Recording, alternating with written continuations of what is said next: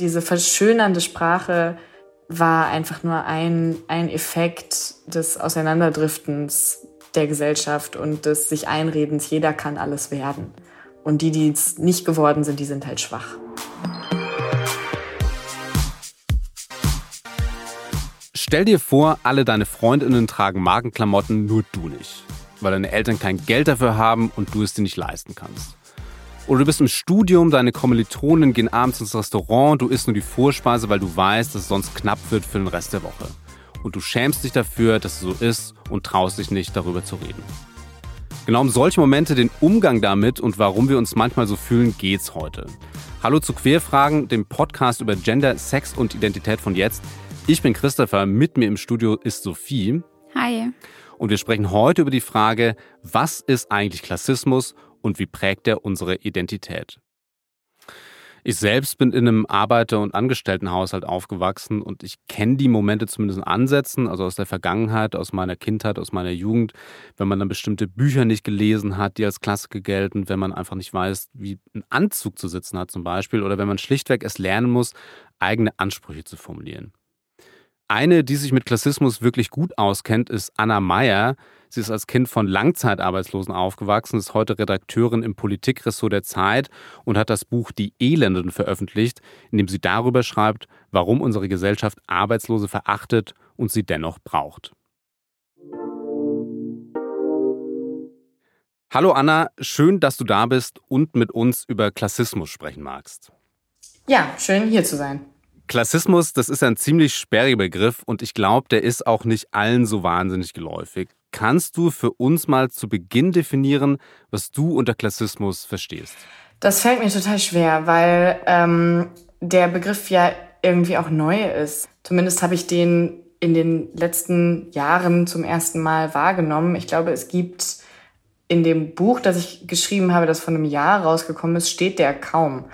Ähm, ich habe oft gesagt Verachtung gegen die Armen ähm, oder Hass, aber das Wort Klassismus war mir nie so geläufig und es ist jetzt erst aufgekommen, was ich ganz interessant finde und was es gleichzeitig schwer macht, da was zu, sagen. Ich würde behaupten, man trifft Klassismus überall an und auch Menschen, gegen die es Klassismus gibt, sind oft klassistisch. Also viele ArbeiterInnen äh, hassen Arbeitslose. Und mh, mm, wo ich das oft beobachte bei Menschen, die vielleicht jünger sind, ist bei so Fragen von Konsum. Also äh, die Leute, die das Schnitzel vom Lidl essen oder fragen danach, warum man vielleicht Fertigprodukte konsumiert oder generell billige Nahrung, weil das eben so ein Statussymbol ist, ähm, unter Jüngeren sich besonders gut oder unter Yuppies, ja, sich besonders ähm, gut zu ernähren. Und genau, da begegnet mir zumindest oft dann, äh, begegnen mir oft klassistische Haltungen. Ja, wir werden später noch ein bisschen uns darüber unterhalten, warum der Begriff aufgekommen ist aktuell wieder, weil per se gibt es den ja schon relativ lange, gerade im, im, linken Spektrum. Du hast aber auch gerade ein Buch erwähnt, also das du geschrieben hast. Das hat den Titel Die Elenden, ähm, in dem du über deine ganz persönlichen Erfahrungen mit Klassismus schreibst.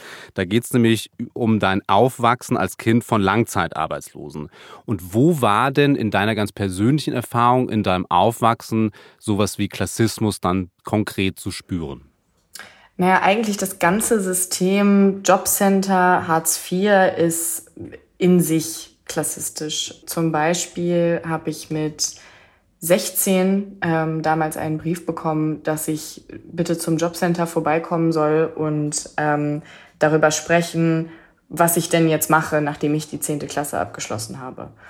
Und prinzipiell ist es ja nichts Schlechtes, sich beraten zu lassen und es ist auch nichts Schlechtes, eine Ausbildung zu machen. Ähm, viele Leute die eine Ausbildung gemacht haben, verdienen mehr als jemand, der studiert hat. Aber in dem Moment dachte ich wirklich, hä, warum wollt ihr mich denn nicht Abitur machen lassen? Also das, das war quasi so ganz selbstverständlich. Das Kind von Arbeitslosen braucht jetzt bisschen Hilfe, um sich in den Arbeitsmarkt zu integrieren und zwar schon nach der zehnten Klasse. Und das Schlimmste war, dass in dem Brief stand, wenn sie nicht erscheinen, dann kürzen wir ihre Hartz-IV-Bezüge. Und zwar um so und so viel Prozent. Und mir war mit 16 ehrlich gesagt nicht bewusst, wie viel Hartz IV ich bekomme. Ähm, und dass mir das dann auch noch jemand wegnehmen will. Also ja, das war schon schockierend. War das das erste Mal, dass dir sowas bewusst wurde wie Klassismus oder gibt es da schon frühe Erfahrungen, wo du gemerkt hast, hä, irgendwie ist bei mir ein bisschen was anders oder es gibt vor allem andere Menschen, die auf mich blicken und mich anders wahrnehmen als alle anderen? Ich glaube, das ist was, was ähm, einem nicht alleine, wenn man in Armut aufwächst, unterkommt. Also ich habe das, als ich geschrieben habe, das Buch, habe ich das immer Freunde gefragt. Wann ist dir eigentlich zum ersten Mal bewusst geworden, dass du superreich bist oder dass du Mittelschicht bist oder keine Ahnung, ähm, dass deine Eltern Aufsteiger sind. Und den meisten wird das bewusst so im Teenageralter, so mit 12, 13, wenn man zum ersten Mal anfängt, sich zu vergleichen mit anderen, sich damit auseinanderzusetzen. Ich glaube, Kinder bekommen das nicht so richtig mit, ähm, dass es Reich und Arm gibt, sondern die äh, nehmen einfach das, was sie sehen, als normal an. Also ähm, es gibt dann da zum Beispiel da, wo ich aufgewachsen bin, gab es nicht so richtig total reiche Leute. Also ähm, da muss, musste man das gar nicht bemerken als Kind, weil alle meine Freundinnen hatten Geldsorgen. Also es war immer, nee, das ist zu teuer, das können wir uns nicht leisten. Das war jetzt nicht nur ich. Insofern würde ich sagen, wie jeder Mensch, so im Teenie-Alter. Ja, um Klassismus zu spüren, da braucht man natürlich auch ein Außen. Ne? Also es kommt nicht von einem selber. Und wie du ja richtigerweise sagst, dort, wo du aufgewachsen bist, wenn alle irgendwie Geldsorgen hatten äh, und da halt ein Problem hatten, dann spürt man es natürlich nicht, weil einfach Menschen mit sehr viel Geld nicht vorhanden sind. Aber kannst du mal kurz sagen, wie fühlt es sich denn an, wenn man spürt, dass man dann irgendwie anders ist? Ich kann mir vorstellen, in deinem Fall war es vielleicht ein eher negatives Gefühl, als dir das auffiel. Es ist ganz schwierig für mich, auf solche Fragen zu antworten. Und irgendwie denke ich mir auch immer, na ja, es ist doch auch sinnlos, wenn ich jetzt mal so meine, meine Gefühle ausbreite. Also ich kann halt sagen, die Strukturen, die wir in der Gesellschaft haben, sind dazu da, dass Menschen Angst haben, arm zu werden, Angst haben, arbeitslos zu werden, damit sie möglichst viel arbeiten und sich möglichst aufopfern in Jobs, die in Wirklichkeit schlecht zu ihnen sind. Und ich war als Kind das Exempel dafür, dass ähm, wenn man nicht brav arbeiten geht, dass dann die Kinder so aufwachsen, wie ich aufwachse. Und das äh, ist ne, obviously scheiße. also ähm, wenn man quasi das schlechte Beispiel ist. Wieso ich nach den Gefühlen frage, ist genau der Punkt, weil ähm, ich kenne selber, ich komme aus einem Arbeiterangestelltenhaushalt und ich kenne selber das Gefühl, dass andere mehr haben, dass es vielleicht nicht so richtig reicht äh, bei einem selber. Und das Gefühl, das ich damit verbinde oder an das ich mich erinnern kann, da sind natürlich sowas wie Scham, äh, sowas wie Angst und natürlich sind das krasse Antriebsquellen, dass du dann sagst, ich will das nicht mehr, ich will da irgendwie raus und das wird dann natürlich auch oftmals dann genutzt, damit Leute eben dann anfangen zu arbeiten, sich irgendwie reinzuhängen und eben da irgendwie rauszuwollen.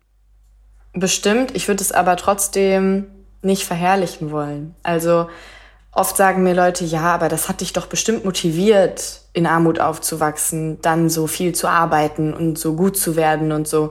Und ja, hat es bestimmt, aber ich hätte sehr viel lieber aus einer entspannten Position heraus eine Karriere gemacht, als aus der Position, wenn das nicht klappt, dann fällst du.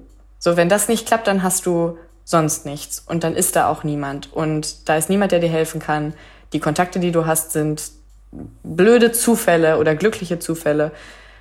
Also ich, ich mag diese, diese, diesen Gedankengang nicht so, weil im Idealfall ähm, braucht man ja nicht nichts Schlechtes im eigenen Leben, was einen motiviert. Viele Menschen wachsen auf ohne etwas Schlechtes, das sie motiviert und werden trotzdem am Ende reich. Wenn wir jetzt noch mal ein bisschen durch dein Leben gehen, durch dein Aufwachsen, du hast ja gerade schon gesagt, in der Jugend fiel dir dann auf, dass es sowas wie Klassismus gibt. Ich kann mir vorstellen, es gibt dann auch noch so andere Lebensphasen, wo dir dann jetzt auch unabhängig von, du musstest mit 16 aufs ähm, Arbeitsamt, auf die Agentur für Arbeit, wie sie ja heißt, gehen und da fiel dir dieses Hartz-IV-System extrem auch nochmal auf. Gibt es dann so andere Momente, auch sowas wie zum Beispiel Studium oder Einstieg ins Berufsleben, wo du so Erinnerungen hast, wo du gespürt hast, so, hä, da ist irgend so eine, so eine Decke, irgend so eine Grenze, da fiel mir auf, da gibt es einfach Unterschiede in dem, wie wir ja, das Leben wahrnehmen. Ich musste nicht hingehen ähm, zum Arbeitsamt. Das muss ich nochmal dazu sagen. Meine Eltern haben dann damals, äh, sind mit meinen Zeugnissen zum Jobcenter und haben gesagt, wollen Sie dieses Mädchen wirklich hier sehen? Und dann haben die Jobcenter-Mitarbeiter sich darauf eingelassen, dass ich das nicht muss. Ähm, ja, ich, ich finde es immer schwierig, weil es, also einerseits gibt es immer wieder kleine Momente, wo ich denke, aha, wir sehen die Welt sehr, sehr unterschiedlich. Ähm, und andererseits ähm, ist das far from jeder Diskriminierungserfahrung, die viele andere Menschen machen. Ich glaube, das muss man immer noch mal betonen. Ähm, es ist einfach nur ein Symptom davon, dass unsere Gesellschaft so wahnsinnig auseinanderdriftet, was äh, Einkommensklassen angeht. Also viele Menschen können sich eher ähm, können sich mit allem identifizieren, aber nicht mit Menschen, die arm sind. Also das ist, liegt denen so fern, äh, so zu denken. Natürlich so bestimmte Dinge wie, ähm, was gibt man für bestimmte Sachen aus? Was gibt man aus für Essen gehen? Was gibt man aus für sich anziehen? Was gilt überhaupt als gut angezogen sein? Ähm, was gilt als Qualität? Aber auch was gilt als asozial? Also was, wie betrachtet man Menschen, die nicht so aussehen wie man selber? Und ich glaube, da hat man immer noch mal, oder da weiß ich, dass ich einen anderen Blick darauf habe, als Leute, die ähm, eben unter ihresgleichen aufgewachsen sind und da bleiben. Also wer in einem Mittelschichtsreihenhaus aufwächst und später mit Leuten befreundet ist, die in Mittelschichtsreihenhäusern aufgewachsen sind und selber immer noch da wohnt, der muss sich eigentlich nie fragen, wie finde ich denn Leute in Plattenbauten? Was sind das denn für Menschen? Warum ziehen die sich an, wie die sich anziehen? Sondern dann ist man mehr so eins mit sich, glaube ich. Wir sprechen in diesem Querfragen-Podcast ja insgesamt so über viele Facetten, die unsere Identität in irgendeiner Form beeinflussen. Würdest du denn sagen, dass das Konstrukt Klasse, wenn man es jetzt mal so stehen lassen will, Identität beeinflusst oder prägt oder dazugehört? Ja, total. Und gleichzeitig tun wir alle immer so, als würde es das nicht. Hm. Ähm, ich habe neulich ein Buch gelesen, von dem ich sehr begeistert war. Das heißt, äh, glaube ich, kurzes Buch über Tobias äh, von Jakob Nolte. Und da kommt eine Studentenklicke vor, ähm, die immer so zusammen abhängt. Und da kommt der großartige Satz drin vor, sie reflektierten über alle Privilegien, mit denen sie aufgewachsen waren, außer Klasse. Mhm. Und das fand ich so großartig, weil es wirklich so ist.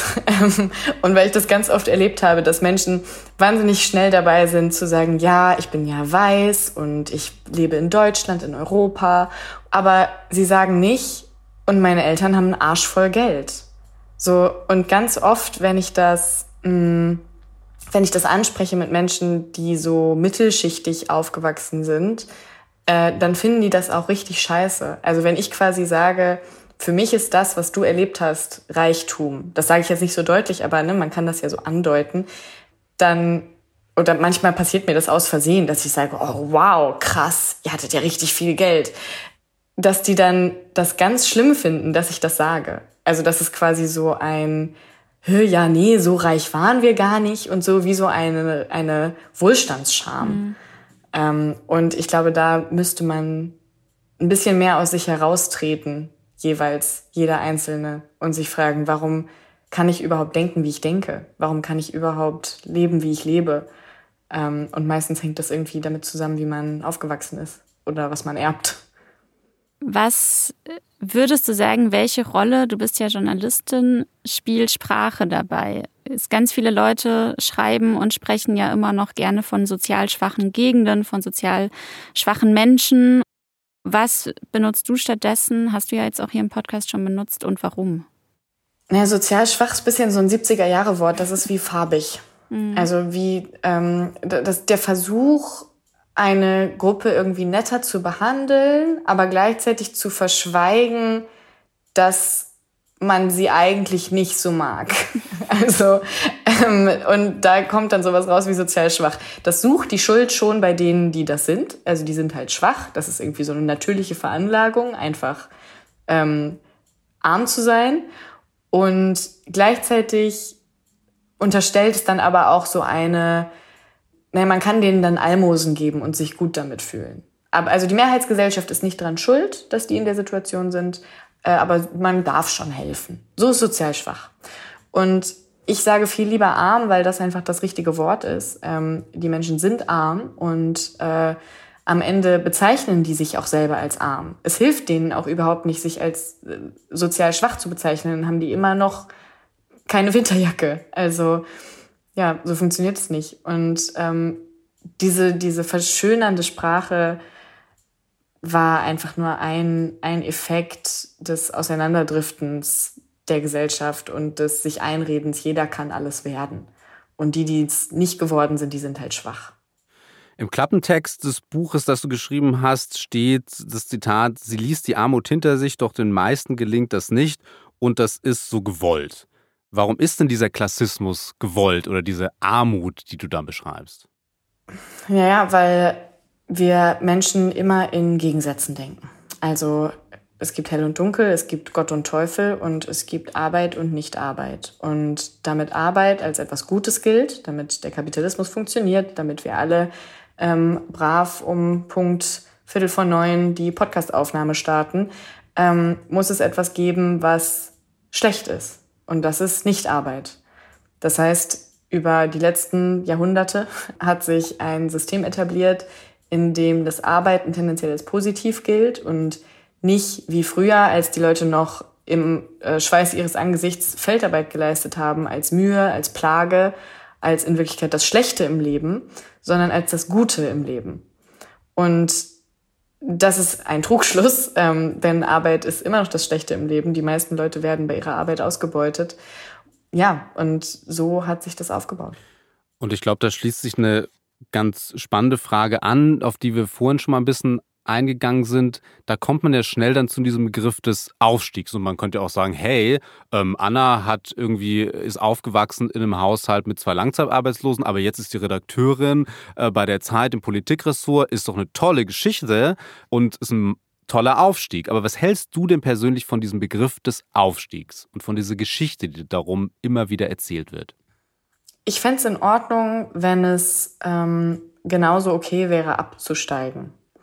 Also wenn man sagt, es gibt als junger Mensch eine, eine Linie und die versuchen wir für alle an der gleichen Stelle zu ziehen und von der aus startest du. Und dann guckst du, was sind eigentlich meine Talente? Will ich eigentlich irgendwo, keine Ahnung, Maler und Lackierer werden oder will ich Juristin werden? Und dann guckt man und jedes Kind, egal aus welchem Haushalt, hat die gleichen Chancen, Maler und Lackierer zu werden, wie Juristin zu werden. Wäre ich voll für Auf- und Abstieg, ich glaube, dann würde es gar nicht mehr so heißen. Ja, dann würde man einfach sagen, seinen Beruf finden, sein Talent finden, ähm, irgendwie einigermaßen okay sein. Und sein Auskommen haben wahrscheinlich. Sein Auskommen haben, ja. Und so wie wir es sehen, ist es aber, wenn deine Eltern Maler und LackiererInnen sind, dann ähm, ist es ein Aufstieg, wenn du Jurist wirst. Und wenn du, wenn deine Eltern Juristen sind, dann ist es ein Abstieg, wenn du nicht studierst. Und das ist, ähm, wenn wir von Aufstieg sprechen, dann heißt das ja immer, auch wenn unsere Gesellschaft natürlich immer gebildeter wird und es ähm, immer mehr Jobs gibt, für die man hohe Qualifikationen braucht, dann heißt es natürlich immer, dass auch jemand absteigen muss. Also mein Aufstieg bedeutet auch das Scheitern eines anderen. Und das ist ja eigentlich total scheiße. Also wenn wir es weniger so begreifen könnten wie Scheitern und Erfolg und mehr so, dass jeder seinen Platz findet, dann äh, wäre es doch schöner. Das wäre definitiv schöner, wenn man sich frei entscheiden könnte für das, was man machen will und nicht in einem, ja, in einem Korsett auch drin steckt und wie du schreibst, äh, wie du auch sagst, so Aufstieg, Abstieg, auch so ein, so ein großes Angstkonstrukt, das da um, um uns herum dann oftmals auch ist. Ähm, ich will aber noch mal drauf zurückkommen auf diesen auf diese Tatsache, dass wir mehr über Klasse sprechen, mehr über Klassismus sprechen in jüngster Zeit und dass es auch natürlich ein Begriff geworden ist, der ja so eine neue Konjunktur hat. Und liegt es vielleicht auch daran, dass eben diese Ungleichheit in der Gesellschaft wächst und dass diese Angst vor dem Abstieg, vor allem auch ja so diesen Mittelschichtsklasse-Abstieg, dass der so wahnsinnig groß ist, dass wir mehr über Klassismus sprechen. Ich kann mir nämlich vorstellen, es ist eigentlich der, dieser, dieser Mittelschicht eigentlich nach wie vor völlig wurscht irgendwie, dass Leute am unteren Ende der Gesellschaft, also wenn man es jetzt monetär betrachtet, nichts haben. Mhm. Gute Frage. Ähm, ich weiß es nicht, weil ich nicht mitgehen würde mit der These, dass die Angst vor dem Abstieg gerade so wahnsinnig groß ist. Wir sind trotz Corona in einem relativ in einer guten Wachstumsphase. Also es ist nicht so, dass die Wirtschaft jetzt total im Keller wäre, äh, dank sämtlichen staatlichen Hilfsprogrammen. Und wenn man in der Mittelschicht aufwächst, dann bleibt man meistens auch da oder wird sogar noch besser als seine Eltern. Man hat vielleicht nicht mehr das gleiche Level an Wohlstand. Man kann nicht mehr ähm, genauso viel Vermögen aufbauen wie die Eltern. Also ein jemand, der, der untere Mittelschicht war, konnte in den 60er, 70er Jahren äh, noch relativ einfach Vermögen aufbauen mit Häusern und so weiter. Jemand, der heute untere, obere Mittelschicht ist, der kann das nicht so leicht, weil einfach alles, äh, was so Kapitalanlage ist, sehr viel teurer geworden ist. Aber man kann sich ja trotzdem alles kaufen. Also Konsumprodukte, Schuhe, Kleidung, Essen ist ja alles deutlich billiger geworden. Insofern weiß ich gar nicht, wie groß die Angst vor dem Abstieg ist. Glaubst du aber, dass vielleicht, ähm, weil wir ja jetzt schon in den vergangenen Monaten viele Diskussionen hatten, zum Beispiel um die FFP2-Maskenpflicht mhm. und die damit einhergehende finanzielle Belastung einfach vieler Menschen oder Corona-Tests, die ja auch nicht für alle immer kostenlos sind und so, ich hatte das Gefühl, dass da schon sehr viel mehr diskutiert wurde darüber, wer kann sich was leisten, inwieweit muss der Staat einspringen und hat es aber einfach gar nicht auf dem Schirm gerade, dass er es ja. müsste. Da würde ich wiederum total mitgehen. Ähm, ich glaube, dass die Pandemie uns allen, uns alle dazu gezwungen hat, permanent unsere Privilegien zu reflektieren.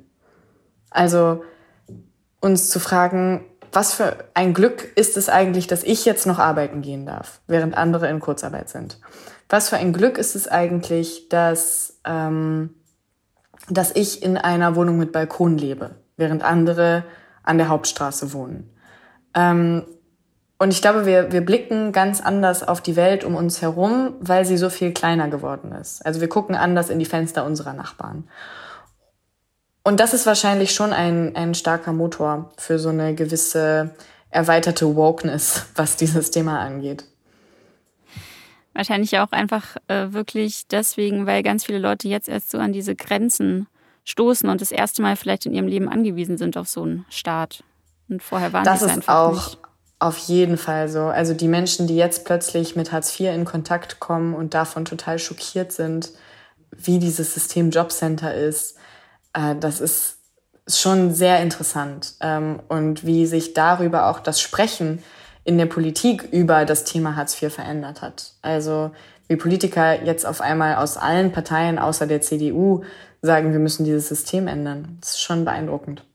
Nun macht es ja oftmals den Eindruck, als ob Armut, über die haben wir jetzt viel gesprochen, ein Problem nur für die ist, die arm sind. Aber ist es nicht auch ein Problem für die ganze Gesellschaft? Wie siehst du das? Wer leidet eigentlich außer den Armen selbst auch noch unter diesem Klassismus oder diesen großen Ungleichheiten, die wir haben? Wir alle. Also jeder, der Angst davor hat, arbeitslos zu werden und deshalb in einem Job bleibt, den er nicht mag, leidet unter Armut. Weil wenn es niemanden gäbe, der arm wäre, dann gäbe es keine Verlierer mehr und das ist dann aber nicht so, dass es dann auch keine Gewinner mehr gäbe, sondern es gäbe tatsächlich, es wäre eine Win-Win, Win-Win-Win-Situation. Weil sich dann selbst die Leute, die wirklich vielleicht sogar in gut bezahlten Jobs sind, aber sagen, die machen mich psychisch, psychisch macht mich das total kaputt, aber ich komme da nicht weg. Selbst die könnten dann vielleicht mal sagen, nee, dann gehe ich jetzt. Ich muss das nicht aushalten. Und je mehr Exit es gibt, also je mehr rausgehen aus schlechten Jobs, desto besser werden Arbeitsverhältnisse. Und ich glaube, das vergisst man manchmal als Arbeitnehmer, dass man selber total abhängig ist in seinem persönlichen Glück davon, wie das staatliche System ist, das einen auffängt, wenn man mal persönlich nicht so glücklich ist. Nun lass uns doch noch zum Abschluss noch mal darauf kommen, was wir besser machen können, weil wir haben jetzt viel darüber gesprochen, dass es natürlich nicht so wahnsinnig toll ist, wie es gerade ist, in vielerlei kleinen Facetten auch. Ne? Es ist doof, dass Menschen arm sind. Das schadet uns allen. Das ist keine gute Situation, sowohl für die gesamte Gesellschaft als auch vor allem für die Menschen, die halt wenig haben und die dann unter Klassismus leiden müssen. Was sind denn so Stellschrauben, an denen wir drehen müssten oder an denen wir drehen sollten, damit das alles ein bisschen besser wird und dass wir alle besseres Auskommen haben? Ich habe ja gerade schon vom Mindestlohn gesprochen. Und je höher der Mindestlohn, desto einfacher ist es dann auch, die, die Hartz-IV-Sätze zu erhöhen.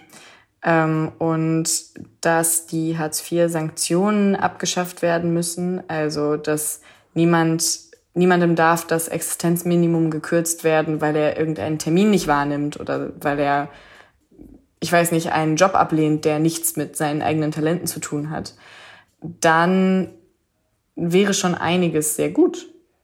Also ich habe da wirklich, ich, ich sag immer, Bildung und alles ist super, aber die Hauptsache ist erstmal die Frage von Geld. Also wir müssen erstmal dahin kommen, dass alle Menschen genug Geld haben, bevor wir darüber reden können.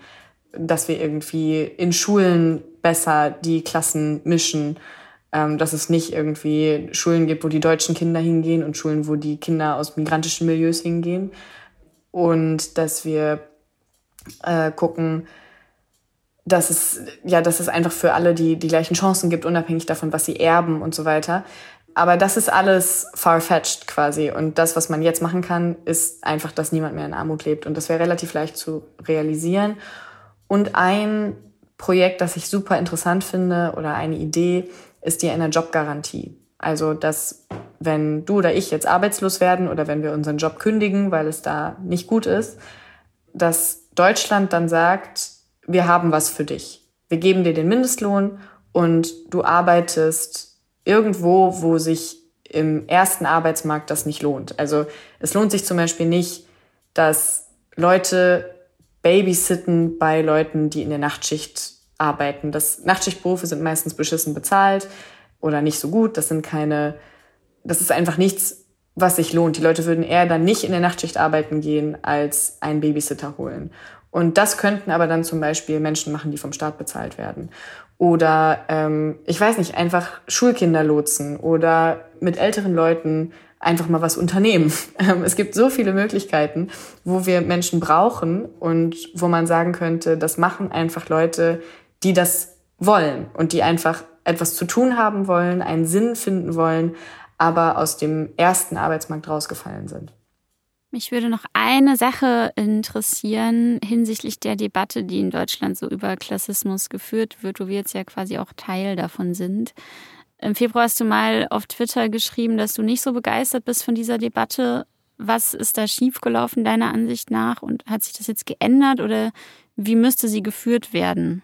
das, da habe ich einfach nur gesagt, die Debatte ist mir gerade drei äh, Schlaufen zu weit gedreht. Ja, wir müssen über Armut sprechen. Wir müssen darüber sprechen, ähm, warum Menschen einander verachten für die Menge an Geld, die sie haben oder die Menge an Geld, die sie nicht haben.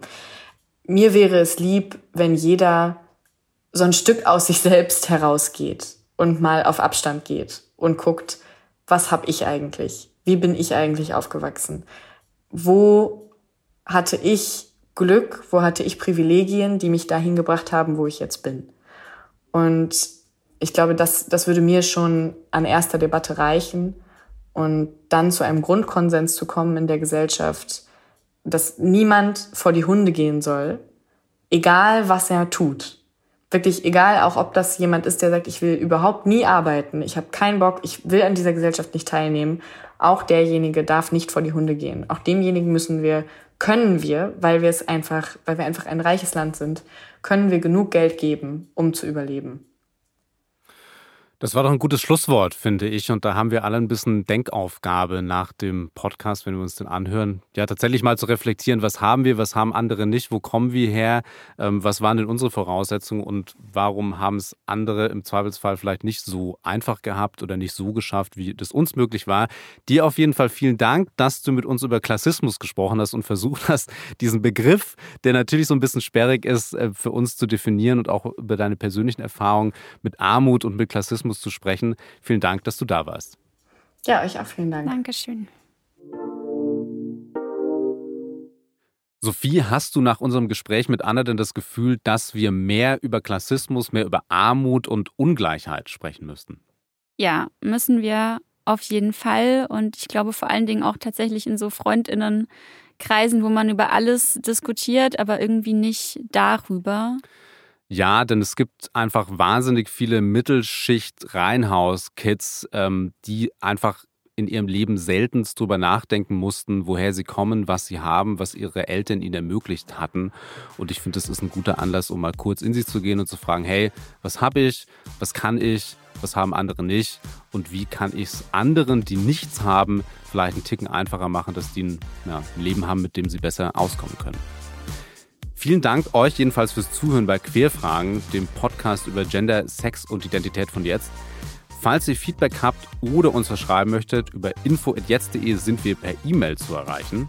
Folgt uns auch gerne auf Instagram, Facebook, Twitter oder TikTok, falls ihr nichts von uns verpassen wollt oder falls ihr herausfinden möchtet, was wir bei Jetzt sonst noch so machen. Vielen Dank, bis dann. Ciao.